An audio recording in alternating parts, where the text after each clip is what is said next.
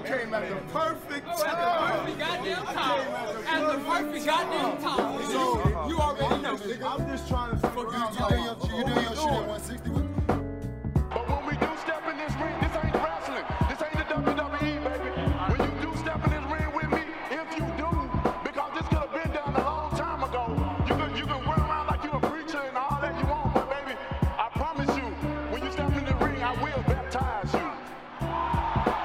I said, I said, Gerard said great fighter. He fight at 130 pounds. No, he said he'll beat my what? You'll beat my what? He's a great fighter. He fight 130. I think he'll beat Lomachenko. Make your fucking mind up. What do you want? You silly tosspot. You starting to say all these big words. I'm, I'm starting to take it as disrespect. sometimes in boxing you see things and they just make you happy and they make you happy because even before the dream was ever put into a structured plan you'd heard about it and you understood it and you saw the belief in the eyes of the person who said it and i always go back to speaking to lawrence back in 2016 and he had just come back from the olympics he had his brazil shirt on and it was me and him outside the Golovkin Brook weigh-in, and we're just having a chat. We're talking about the Olympics. We're talking about what he wanted to do next, and we're talking about his ambitions, all the stuff that you tend to talk about. And we talked about some of the old days about, you know, how come he never ended up fighting Ricardo Slew, who he thinks would have won. We're just having a laugh and a joke, just two boxing people, you know, shooting the breeze. So two things struck me in talking to Lawrence. One, how incredibly humble and modest he actually is. Because when we're talking about Rick, first thing he said to me is, he's like, I know Rick's your guy. So I can't really be too tough on him. But he said, I think I would have beaten him whenever we fought, which is a fair point. And I said, I respected him for that. Other guys would have dragged him and said this and said that, but he didn't. But the second thing that struck me is how big Lawrence is. He he occupies more space than you would assume. So when you stand in front of Lawrence Okolie, you know you're stood in front of a big man. And so when he said he was going to compete at cruiserweight, I just in my head I just thought this guy's going to be very hard to beat, irrespective of how skilled he becomes. He's just going to be incredibly hard to beat, and I remember that because it's always stuck with me.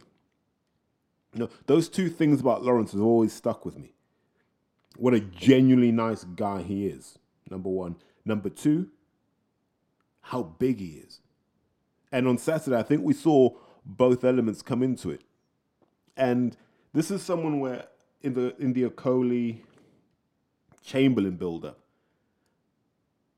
I can always remember just the back and forth between the various camps and people caught in the middle. And there was a lot of talk about this. And I remember thinking in my head, and I said this to Isaac after the fight. I remember saying to Isaac, do not feel down about the result because I promise to God, no cruiserweight's going to beat Lawrence Okolie. But at that time, you know, when you've had a defeat, you're not trying to feel that. But I was adamant that there would be no cruiserweight that would beat Lawrence Okolie. And I said to Isaac, this fight, in a couple of years' time, you're going to realize it wasn't such a bad result. And I think history is now forcing us to go back to that fight back in February 2018 or whenever it was and go, Isaac's up there. You'd put Isaac in with Glowacki now. Based on what you've seen, you'd put him in there with him. Would you put Isaac in with Briedis? Give him a few fights. But you're not, suddenly we're not scared anymore. We're not scared because the ideology shifted now. You don't need 20 fights to be ready for Briedis. When you're ready, you're ready. Get in there and have a fight, win, lose, or draw. And, you know, that mindset's what's got Lawrence to where he is. And so, really, I want to congratulate him. And I want to tip my hat off to to Umar Sadiq because he was one of those people who, even before I understood it, Umar would just tell me, he's like, I don't think Lawrence can be beat at cruiserweight. And he'd say that. He'd say, if Lawrence sticks to his boxing, there's no one out there that can beat him. And he was saying this in 2017, even before that. And I remember his exact words were, I've been in the ring with him. I catch people with certain shots and he's not falling for anything. And if I can't hit him, those cruiserweights can't hit him. And back then you're like, uh. but then you see the evolution. You watch him go through it. He went through the the Chamberlain fight, the Askin fight, um, even the Blaze Mendo fight, which I thought was a good benchmark for him because Blaze is tough as they come. And we've seen this evolution all the way through to Saturday night.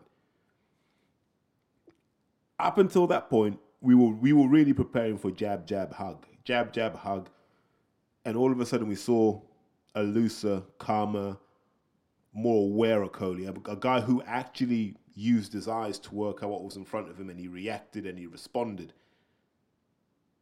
And you saw a mature performance. You saw a guy who came out, executed a game plan to win a world title, and it worked. Now, for me as a boxing fan, forget what I do in the sport. For me as a boxing fan, that's mind blowing. Because it just looked so clean and so clinical that I'm almost thinking, how good was Glowacki? Was he any good? And I shouldn't be thinking that because he was. Okay? He was. That's a more than credible opponent.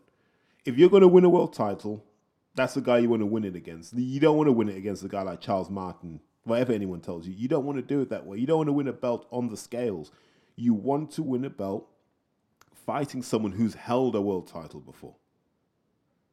Because that tells you you belong at that level. Lawrence belongs at that level, and I do not see him losing a cruiserweight. And so you ask me a question. If Usyk was still around, would I say the same thing? Yeah. Me, I would. I, I don't think Usyk would have the answer for that either. I'm just being honest. In the interest of balance, we also have to talk about the reality of the cruiserweight division because whatever we want to say, the cruiserweight division is a European division. That's why in in pretty rapid succession we had there are seven of them, aren't there? There's Okolie, there's Haye, there's Bellew, there's Nelson, there's Maccarinelli, Carl the Truth Thompson, and I think they had Glenn McCrory on Sky, so I think he counts as one as well. I don't know if I've got all seven there, but hopefully I have. And so we're always going to do well in that division, and we're always going to do well in like super middleweight because it's a European division, really. Canelo's making it interesting now, but that's obviously for his own agenda. But generally, these are European divisions, and so there's that thing that says, "Well, Okolie's never had to fight an American." Hmm. Yeah, but I still don't think there's an American out there, sub heavyweight, that gives him trouble. Maybe if you boiled Wilder down to cruiserweight, he might make it entertaining because they're pretty similar in that they they rarely commit. But I don't think I don't think it's a he beats Okolie. I think I think Okolie is head and shoulders above the other cruiserweights.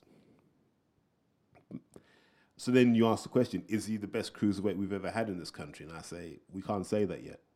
He he he would need to comprehensively clean up. He'd have to do an Usyk to push himself ahead of guys like David Haye, Or he'd have to have a long stretch like Johnny Nelson did. those guys put it down, and we shouldn't downplay their achievements because in the moment we get it super excited by what Lawrence has done. Now, do I think Lawrence beats all those guys? All except David. I just don't think he beats David. David was David was one of those guys who was literally too fast and too strong for most people. And he catches you eventually. So I'm I'm 70-30 in favor of Haye winning that one. But it's not unanimous by any stretch of the imagination. So we all need to pause. And we need to say in 16 fights, Lawrence Okolie's made us all believers. We now do not question his world level credential. And this is the level of respect we have for what he's done. We're now looking at the, the heavyweight names we think Lawrence could be. there's no greater praise than that. Like this feels like Holyfield in the late '80s when he was just making his his leap to heavyweight from cruiserweight. So let's give thanks that a British boxer has arrived at world level and is a factor at world level because I think that's incredible. In terms of the actual fight itself, what I'm going to do to you guys, for being honest, I'm going to refer you to Polish boxing Twitter, which incidentally is far more entertaining than British boxing Twitter. In someone's going to say, why do you say that? Answer is very simple. They have such amazing ways of describing things. So I think they described Glowacki's left hand as only being useful for scaring flies. I think that's probably one of the best descriptions of a of a punch I've ever heard in my life. So I give thanks for that one. But what they picked up on, and I think it was really interesting, someone asked the question Why was Glowacki so bad against Okolie when Szpilka was so good against Wilder? And I think this is a really good question because it goes to the heart of what makes Okolie hard to beat. Wilder will get complacent, and Wilder believes he's going to land that one shot, even if he loses all 10 rounds. He actually doesn't care about winning rounds, he cares about letting that right hand go. And so that gave Szpilka all the opportunity he needed because Szpilka would just simply take the dominant position and get his lead foot outside of Wilder's lead foot and tee off when he wanted until he got stopped brutally. Okolie doesn't give you that. And this is the difference in pedigree. Okolie isn't giving you easy rounds. You're not just going to chalk up rounds against Okolie. He's going to try and win the rounds and grind you down. And when when you've played all your best cards and you've suddenly realized he's not even out of second gear, then he'll turn it up on you. That was the big difference. The big difference was Okolie had the tools and the experience and the mindset to not give up rounds easily, which Wilder didn't have against Szpilka. You know, even on those occasions where you'd see Glowacki, you know, try and pin Okolie down by holding his foot, Okolie's stance is so wide that he could just rock back and he was out of danger. It was just comprehensive, and even the punch that ended the fight, that that kind of semi-straight right hand,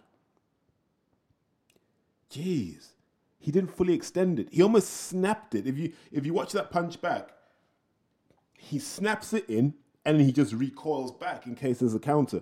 That defensive responsibility is another hallmark of his evolution as a as a boxer. It was just an impressive show overall. He he didn't take too many risks, and because he was so smart in his positioning and how he navigated the ring, he didn't have to tie up. He didn't have to tie tie up. So it was it was a good performance. Was I surprised that Glowacki didn't have a better approach? Yes, but then I think to myself, what are you going to do? Really, if you're going to try and get to Okolie, you've got to get past the lead hand, right? So you've got to get around his left hand. Now you can go, you can go outside of his left hand and try and work there, but it takes too long, and by that time he's reset. Or you can come the other way, but there's a right hand waiting for you, as he found out.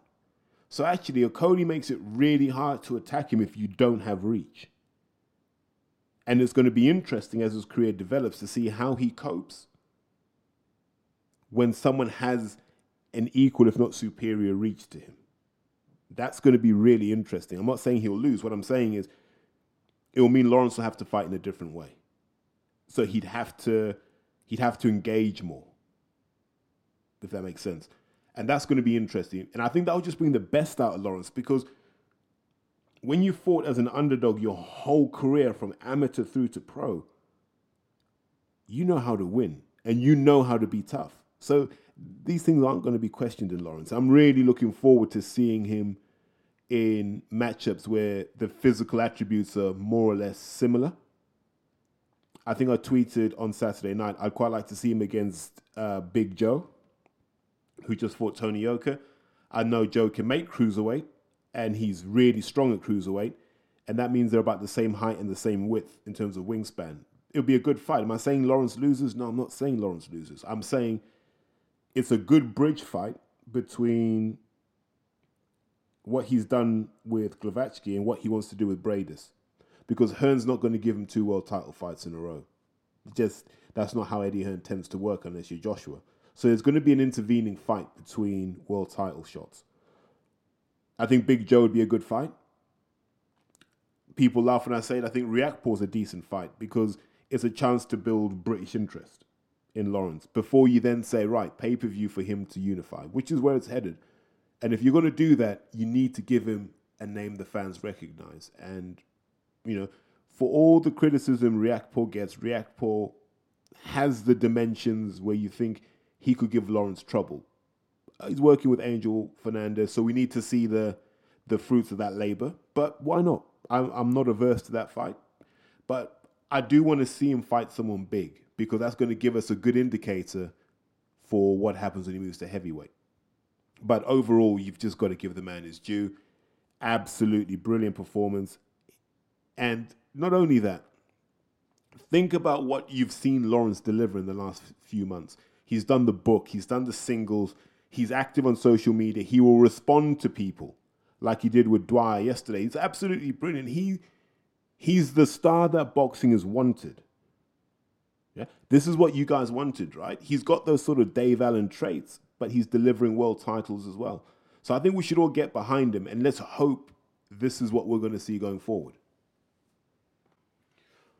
But some things I did find interesting. So I would be worried when McDonald's get a tweet out congratulating Lawrence a lot sooner than Joshua did. I don't think Joshua got one through till Sunday, if I'm correct, right? Whereas McDonald's was straight in there, congratulations, almost like they had it ready to go, which is what you do when you're a slick operation. And the fact that it took that long for any acknowledgement of Okolie's win on any of Joshua's platforms is a it's a worrying sign. And I'm not going to say I'm to read too much into it. It just it probably just it's not what you want to see. And you almost wonder if Joshua watched the fight or someone had to tell him the result, then he jumped on YouTube. I, you know, you wonder. That's what I'm going to say is you wonder. But fair play to McDonald's for, you know, I'm not going to call it grifting, but they definitely jumped in on the moment. You know, and I always think that's pretty smart just to associate yourself, and you never know, that might be an ongoing partnership. The other thing I wanted to touch on is, and I've read some tweets of people saying, this proves that Shane McGuigan's a great trainer. Look how many world champions he's delivered. And I don't think that's fair. Not necessarily, it's not, this isn't even a Shane thing. It's not fair on Brian O'Shaughnessy. And it's not fair on the guys at Dagenham Boxing Club who helped Lawrence come forward. Now, what I saw la- uh, Saturday night, I was going to say last night, but no, Saturday night, was pretty much the elements that Brian O'Shaughnessy taught Lawrence. There's a lot of Brian O'Shaughnessy in that performance. What Shane has added, and be absolutely clear, Shane has added something. Shane's added the polish that was needed because that's what Shane's really good at, and I really respect Shane for his ability to to distill what wins, to distill what works, and then just say, look, we're just going to focus on this. He he's always clear in what he's going to focus on. There's no deviation. There's no trying to do things just for the sake of it. It's all focused on a single purpose. And I think it was just to smooth out some of the rough edges Lawrence had, and then also just to get him confident in how he performs. You know, got him some good sparring. I think having Thomas Carty in camp was really good for Lawrence. I think having guys like Freezy in camp were good for his spirit. I think he's he's had a good time. I know he did some work with Derek. Lawrence has just done it the right way, and I think having Shane there gives him that that precision and that focus that you probably need at world level. So I think, look, it confirms Shane's a hell of a trainer. But when you talk about great, you're a great trainer when you create somebody. When Shane takes Chris Billam-Smith to a world title, then we all need to just line the road with rose petals for him because that's a sign of greatness. You got to take someone from zero, and we've got to see how they go. I think Shane was fantastic. I think he did well with Fowler. I think he did well with Lawrence. It's the same theme with those guys. He simplified what they do. He gave them the confidence to execute, and he gave them a plan and said, "Look, this is what we're going to exploit. Just trust the process and we'll get there. That's a good trainer. And those who have followed my my podcast journey understand I've always been high on Shane McGuigan as a trainer and continue to be so. But I just worry when I hear people start talking about greatness and so forth because Shane's smart enough in the sport to understand he needs that zero to a hundred guy. And then there'll be no question. The same way that Virgil Hunter will forever be able to dine on Andre Ward. The same way Eddie Futch was able to dine on Joe Frazier, Ken Norton. You know, these things happen. Adam Booth dines off on David Haye too. You need that zero to 100 guy. And I think Shane will get one. And then when he does that, then we can say, right, this is a top guy. Because what we end up doing is we end up disrespecting guys like Joe Gallagher. Because if you call Shane great, you've got to call Joe Gallagher great. Because Joe delivered belts month after month, year after year. and he doesn't get these accolades. So we just have to have a balanced perspective on these things and not go overboard is what I'd probably say. But you have to give, you know, a tip of the hat to Shane for delivering once again. To be honest, I thought I thought last night was a night of good performances. I thought that, that was an uptick in how we feel about British boxing. Let's not lie. It was good to see Cody get the win. I was actually quite happy that Fowler got the win, and he did it a lot more impressively than I thought he would. And you got to give him his due. He seems to be on the comeback trail, and I think if you go back to what I said about Shane, I think that's perfect for Fowler. He was always trying to do too much when he fought. Uh, he had that belief that he could knock anyone out, and then he had the belief that he could outwork anyone. But I think there's more of an intelligence to what he does now. You know, just manage the psychology of the fight, and then when you need to turn it up, turn it up, catch him off guard, get your win. But no, kudos to Fowler. I'd like to see him fight that Garcia guy that gave Cheeseman trouble. But I also understand right now the the domestic agenda is probably more important for him. Just clean up a few of these guys: J.J. Metcalf, Ted Cheeseman, and Scott Fitzgerald. And I think he can do it. And he's grown on me. I think the the the Fitzgerald defeat was necessary to just call calm the noise that was coming out of Fowler's camp. But it was eh, you want to see him do well, and people say why, oh he's this, he's that. You have to remember Anthony Fowler has one of the most legit amateur records this country's had. Like of his generation, he's probably the most legit guy in terms of who he beat as an amateur and how he did it. He's as legit as they come. So I'd quite like to see him at least cement himself at British level and then sort of push for that European and maybe world honors. But I just think 154 is so stacked. And it's stacked with not only killers, yeah, it's not just that they're, they're killers, but they, they're all killers that can box. They're all killers who are intelligent. They're all killers who are great decision makers in the ring. And I don't know if Fowler can close that gap in the immediate future because like, I don't want to jump on my hobby horse again. I just don't think British trainers have those raw materials to to take you to that level. And you know, I think time is proving me right.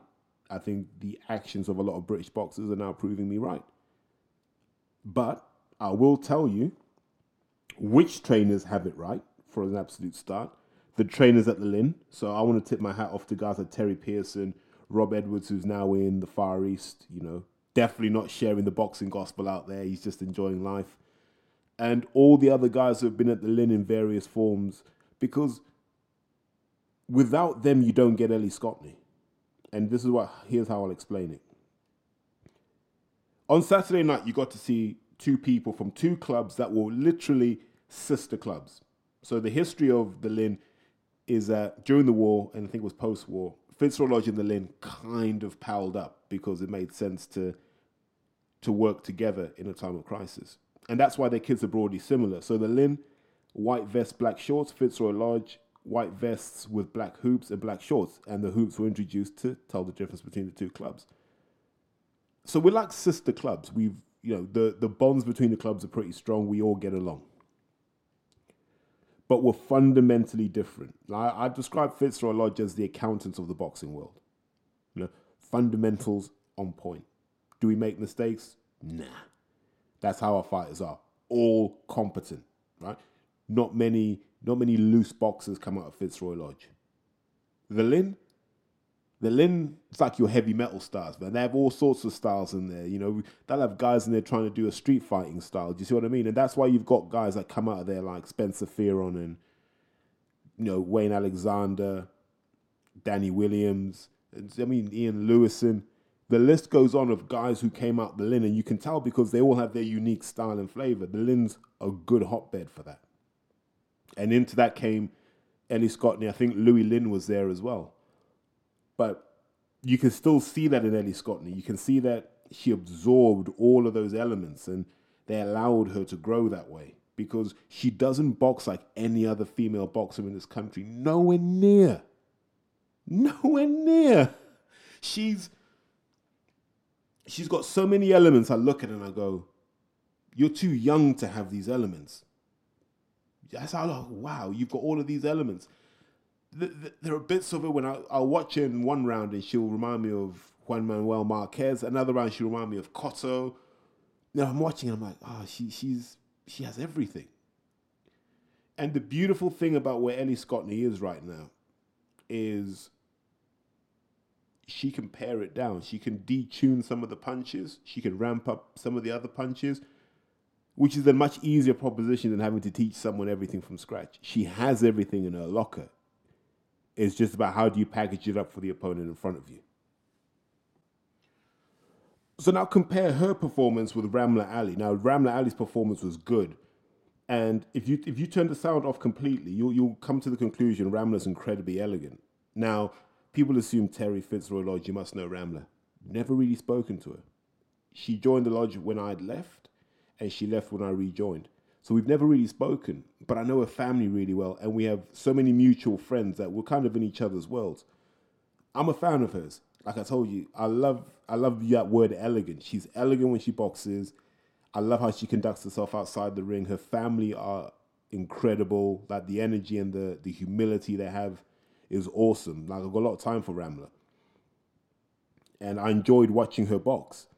So where where Ramla's all those good things you get from the lodge, you know, fundamentally sound, doesn't make many mistakes, you know, but there's none of that kind of. There's no X factor is not the word. There are no there are no special effects because that's not how the lodge does things. And then Ellie's got the I mean all the tricks in the book because that's how the Lynn tend to do things. The Lynn will have the more expressive boxes. I'm not saying one's better than the other. I think those two have to fight, but I thought it was a it was a useful contrast to have, so you could just see those different styles, and no one would have picked that up unless you were you know kind of in that world. But there's a big difference there. Now, fair play to Ramla. I know she's looking at the outside chance of the Olympics, and I think style wise, it makes sense for her to stay the way she is if she's going to go to the Olympics. Post Olympics, she might have to start sitting down on those shots and you know, being a bit more ruthless and nasty, but she can do that. I have faith in her. She's she's a class act. In terms of Ellie, I I just smile. You know, I remember I used to hear the the Ellie Scotney name back in like 2015, and the boys at Lynn were just like, "Mate, she's the real deal already," and you're like, Ugh. and I'm one of those. I'm like, oh, God, I hear this every week. Someone's discovered the next whatever.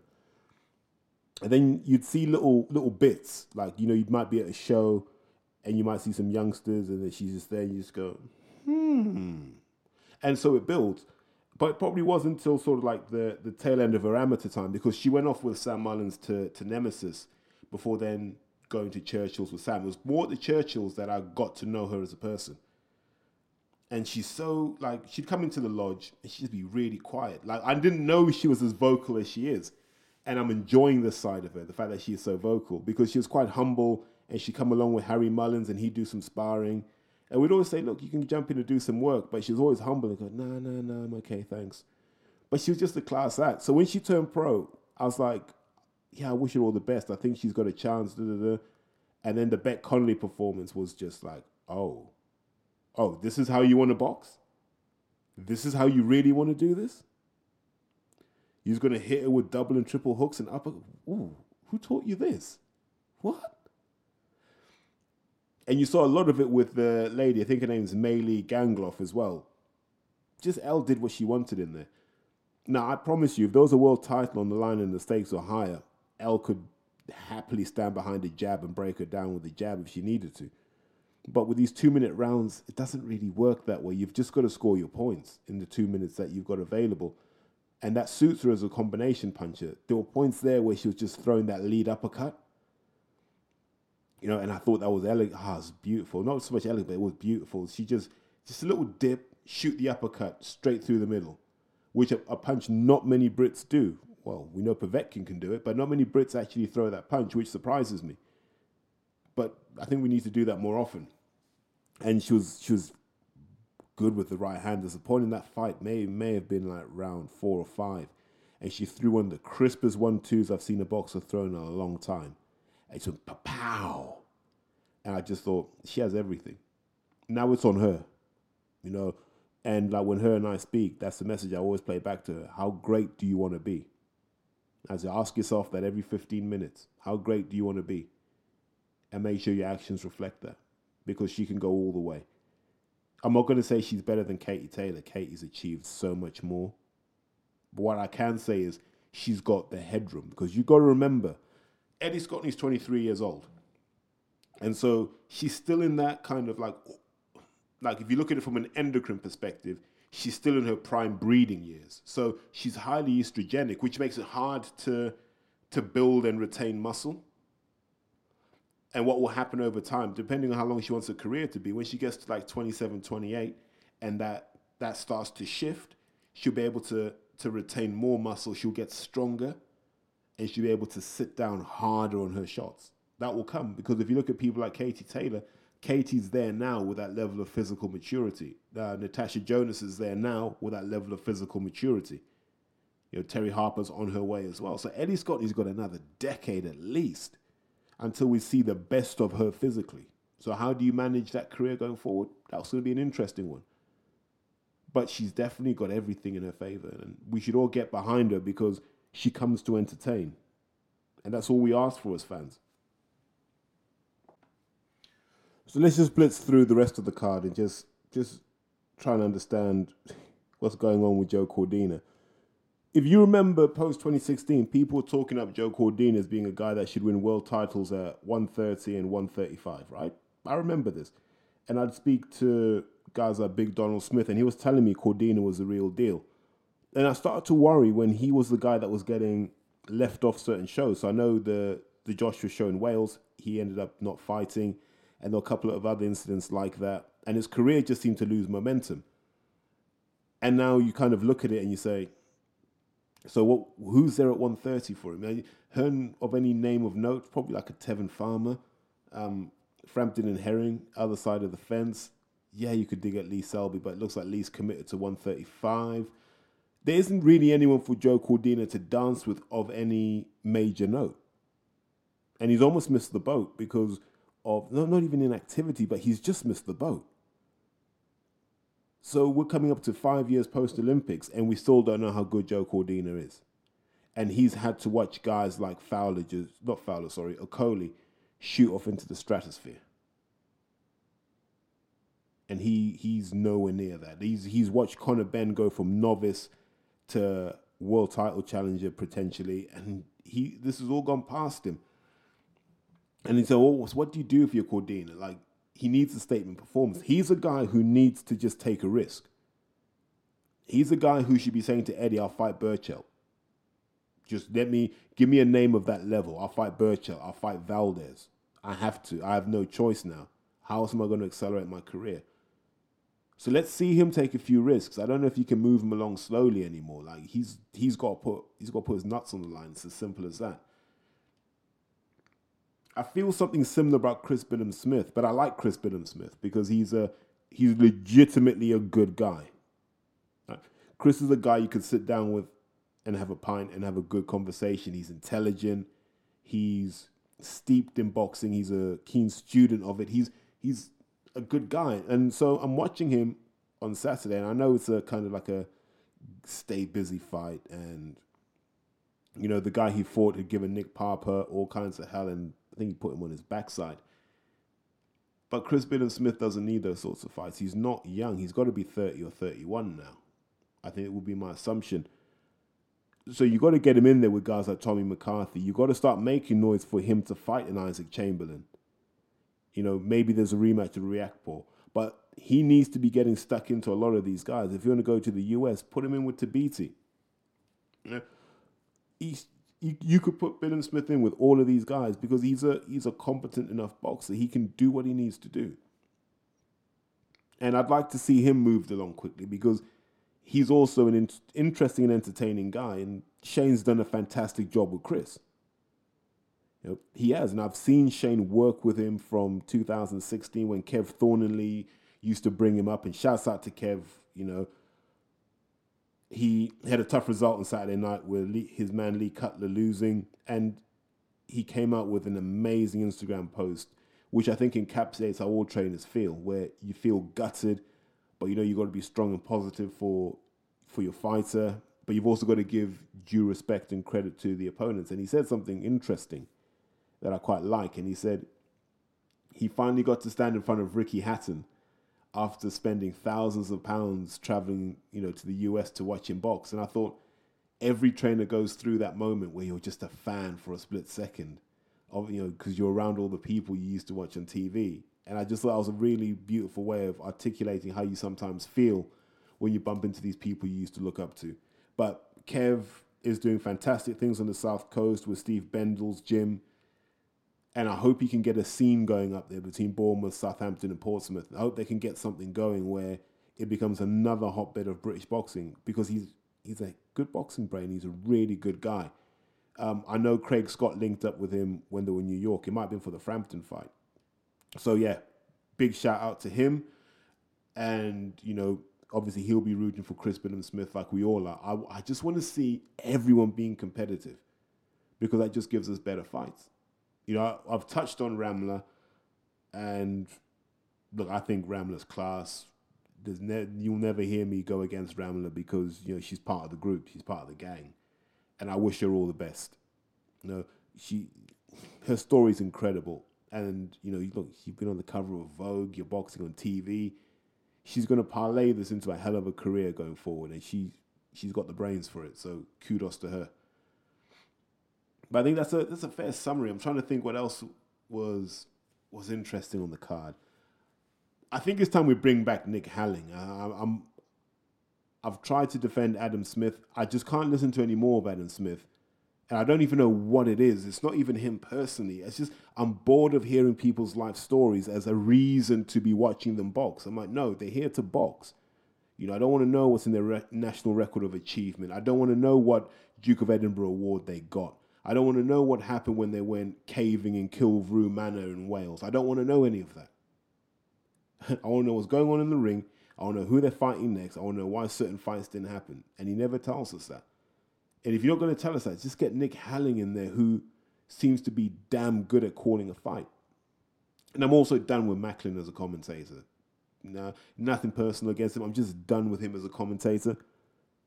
Yeah, I'd rather have Bellew on there. Have someone on there who's a straight shooter when it, when it's time to be a straight shooter. Even Shane McGuigan's questioning Macklin's scoring and saying he needs to go. So I think I think when Sky look at rebooting their their boxing proposition for the new season, they need to look at what they're doing. Too many people familiar and comfortable. They're not trying hard. No one's hungry to be a pundit on Sky anymore. Weird enough, Johnny Nelson's the most hungry pundit on there, and people like to take shots at him. But when the camera's on Johnny, Johnny knows how to deliver for the fans. I think the rest of them have got a lot of work to do. Because, like, I just zone out now. And that's worrying because BT aren't that much better either. Maybe I'm just getting that boxing fatigue all of a sudden. But to be honest, guys, I'm going to jump out here. As soon as you finish listening to this, your first question is going to be he hasn't talked about Vergil Ortiz versus Maurice Hooker. Don't worry, that's coming next. Okay? But I wanted to keep this on British for now. Um, the Vergil Ortiz episode is there's a wider question, isn't there? How the hell they're getting 22 year olds to to be monsters in America. We're kind of struggling here, but that's another discussion for another episode. So thanks for listening, guys, and take care.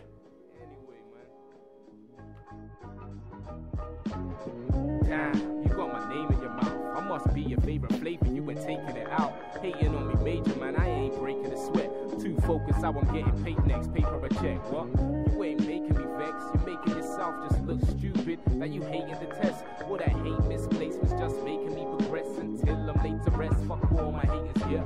Oh, I don't like you, well fuck you too. How much hate I go through, you ain't even got a clue. I know there's even people listening who hate on me too. You know what I gotta say to them? Fuck you too. I don't chat people's names or get up in people's business or spread of what I witnessed. Cause spreading shit is vicious, especially when it's the man them. Leave it to your missus. The only thing it leads to is you getting a split end He done that there and she done you. Spreading rumors about people is something you don't do. When they find out you chat their comments to hunt you, confront you. Some don't talk, they'll just lump you. Fuck you from there on. You wanna talk my name, fuck it, man, we're enemies. I do my best to make your whole life a living how pussy you'll remember me. Damn, favorite flavor, you were taking it out. Hating on me, major man, I ain't focus how I'm getting paid next. Paper a check, what? You ain't making me vex. You making yourself just look stupid. That you hating the test. Well, that hate misplaced was just making me progress until I'm late to rest. Fuck all my haters, yeah. Why do people start hating? Cause their life ain't elevating. They just stand still and they're jealous of what you're.